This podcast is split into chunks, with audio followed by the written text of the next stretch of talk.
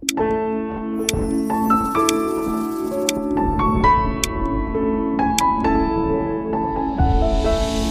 பதிவை கேட்க வந்திருக்கும் நண்பர்கள் அனைவருக்கும் நன்றி. காலையில் எந்திரிச்சதுலேருந்து தூங்குற வரைக்கும் என்னென்னமோ தோணுது. அதில் சில விஷயம்லாம் தோணும் போது நடந்தால் நல்லாயிருக்கும் அப்படின்னு ஃபீல் ஆகும்.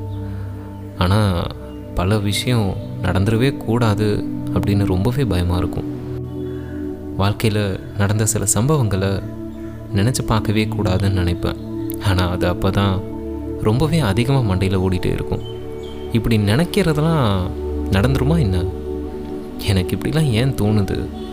இதை எப்படி கண்ட்ரோல் பண்ணுறது இன்னும் ஒரு அடுத்த நாலு நிமிஷத்தில் உங்களுக்கு புரியும்னு நம்புகிறேன் ஃபஸ்ட்டு ஒரு விஷயத்தை நல்லா புரிஞ்சுக்கோங்க.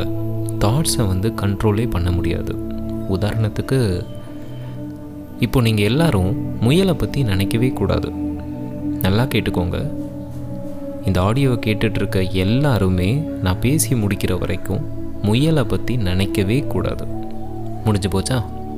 முயல் மட்டும்தானே இப்போ உங்கள் மண்டைக்குள்ளே ஓடிட்டே இருக்குது எப்போ நீங்கள் ஒரு தாட்டை நினைக்கக்கூடாது அப்படின்னு சொல்லி ரெஃப்யூஸ் பண்ணுறீங்களோ அப்போ தான் அது அதிகமாக உங்களோட தாட்ஸில் ஓடிட்டே இருக்கும். அப்போ தாட்ஸை கண்ட்ரோலே பண்ண முடியாது அப்படின்னா அப்போ நான் என்ன யோசித்தாலும் நடந்துருமா என்ன? கண்டிப்பாக கிடையாது. இந்த விஷயத்தை நல்லா மனசில் பதிய வச்சுக்கோங்க. உங்களுக்கு தோன்ற தாட்ஸுக்கும் உங்களுக்கும் எந்த சம்மந்தமுமே கிடையாது. உதாரணத்துக்கு இப்போ நீங்கள் வீட்டில் இருந்து டி நகர் போகணுன்னு சொல்லி முடிவு பண்ணுறீங்க உடனே ட்ரெஸ்லாம் பண்ணிவிட்டு பஸ் ஸ்டாப்பில் போய் நிற்கிறீங்கன்னு வச்சுப்போம். உங்களை சுற்றி நிறைய பேர் போவாங்க வருவாங்க. ரோட்டில் பைக்கு காரு லாரி பஸ்ஸுன்னு போயிட்டே தான் இருக்கும். அவங்களுக்கும் உங்களுக்கும் ஏதாவது சம்மந்தம் இருக்கா? கண்டிப்பாக கிடையாது. உங்களுக்கான டி நகர் பஸ் வந்தால் மட்டும் நீங்கள் ஏறி டி நகருக்கு போவீங்க. சராசரி ஒரு மனுஷனுக்கு ஒரு நாளைக்கு அறுபதாயிரம் எண்ணங்கள் தோணுமா? அப்போது அதில் வர எல்லா எண்ணத்துக்கும் உங்களுக்கும் சம்மந்தம் இருக்கா அப்படின்னா கிடையாது. உங்களுக்கு எது வேணுமோ அதை மட்டும் நீங்கள் எடுத்துக்கிட்டால் போதும். வேண்டாததை எடுத்துக்கணும்னு அவசியமே கிடையாது. இன்னொரு உதாரணம் சொல்கிறேன் இப்போ நீங்கள் வந்து ஒரு ஃபிஃப்டி ஃப்ளோர்ஸ் இருக்க ஒரு பில்டிங்கோட டெரஸில் போய் நின்று எட்டி பார்க்குறீங்க கீழே பார்த்த உடனே உங்களுக்கு ஒரு தாட் வருது. இங்கேருந்து இப்போ குதிச்சா என்ன ஆகும் அப்படின்னு சொல்லி தோணுது. உடனே ஏறி நின்று மாடியிலிருந்து குதிக்கிறீங்களா என்ன? கண்டிப்பாக இல்லை. உடனே அடுத்த வேலை என்னமோ அதை நீங்கள் பார்க்க போயிடுறீங்க.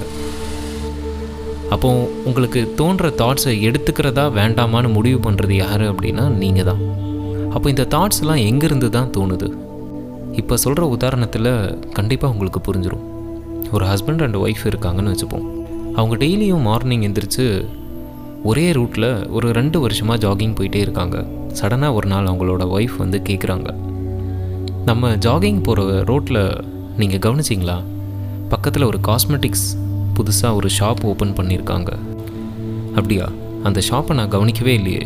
புதுசாக ஓப்பன் பண்ண ஷாப்பான்னு கேட்குறாரு ரெண்டு பேரும் ஒரே ரோட்டில் ரெண்டு வருஷமாக ஜாகிங் போயிட்டே தான் இருக்காங்க. ஆனால் இவர் கண்ணில் படாத அந்த காஸ்மெட்டிக்ஸ் அவங்க ஒய்ஃபோட கண்ணில் மட்டும் பட்டிருக்கு அப்படின்னா என்ன அர்த்தம்? அவங்க ஒய்ஃபுக்கு காஸ்மெட்டிக்ஸ் மேலே ஒரு ஆசை. காஸ்மெட்டிக்ஸ் அப்படின்னாலே பிடிக்கும். ஸோ அப்படி பிடிக்கும் அப்படிங்கிற ஒரு ரெக்கார்டாக அவங்களோட மைண்டில் இருக்கிறதுனால அதுக்கு சம்மந்தப்பட்ட எந்த பொருளாக இருந்தாலும் சரி எந்த ஒரு விஷயமா இருந்தாலும் சரி அவங்க கண்ணில் இருந்து தப்பிக்கவே முடியாது. அப்போ நீங்கள் எதெல்லாம் பிடிச்சிருக்கு அப்படின்னு சொல்லி ரெக்கார்டு க்ரியேட் பண்ணி வச்சுருக்கீங்களோ எதெல்லாம் பிடிக்கல அப்படின்னு சொல்லி ரெக்கார்டு க்ரியேட் பண்ணி வச்சுருக்கீங்களோ இந்த ரெண்டு விஷயத்துலேருந்து தான் உங்களுக்கு தாட்ஸ் க்ரியேட் ஆகிட்டே இருக்கும். இந்த ரெண்டுத்துக்குமே சம்மந்தமே இல்லாமல் சில நேரத்தில் தாட்ஸ் வரும்.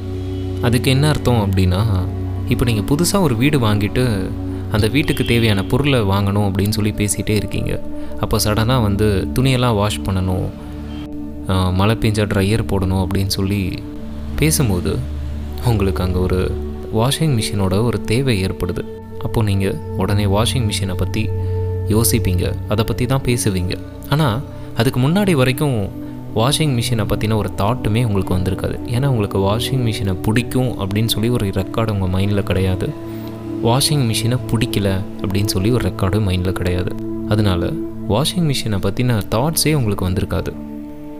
உங்களுக்கு தோன்ற எல்லா தாட்ஸுக்கும் மரியாதை கொடுக்கணும் அப்படிங்கிறது அவசியம் இல்லை. உங்களுக்கும் உங்களுக்கு ஏற்படுற தாட்ஸுக்கும் சம்மந்தமே கிடையாது.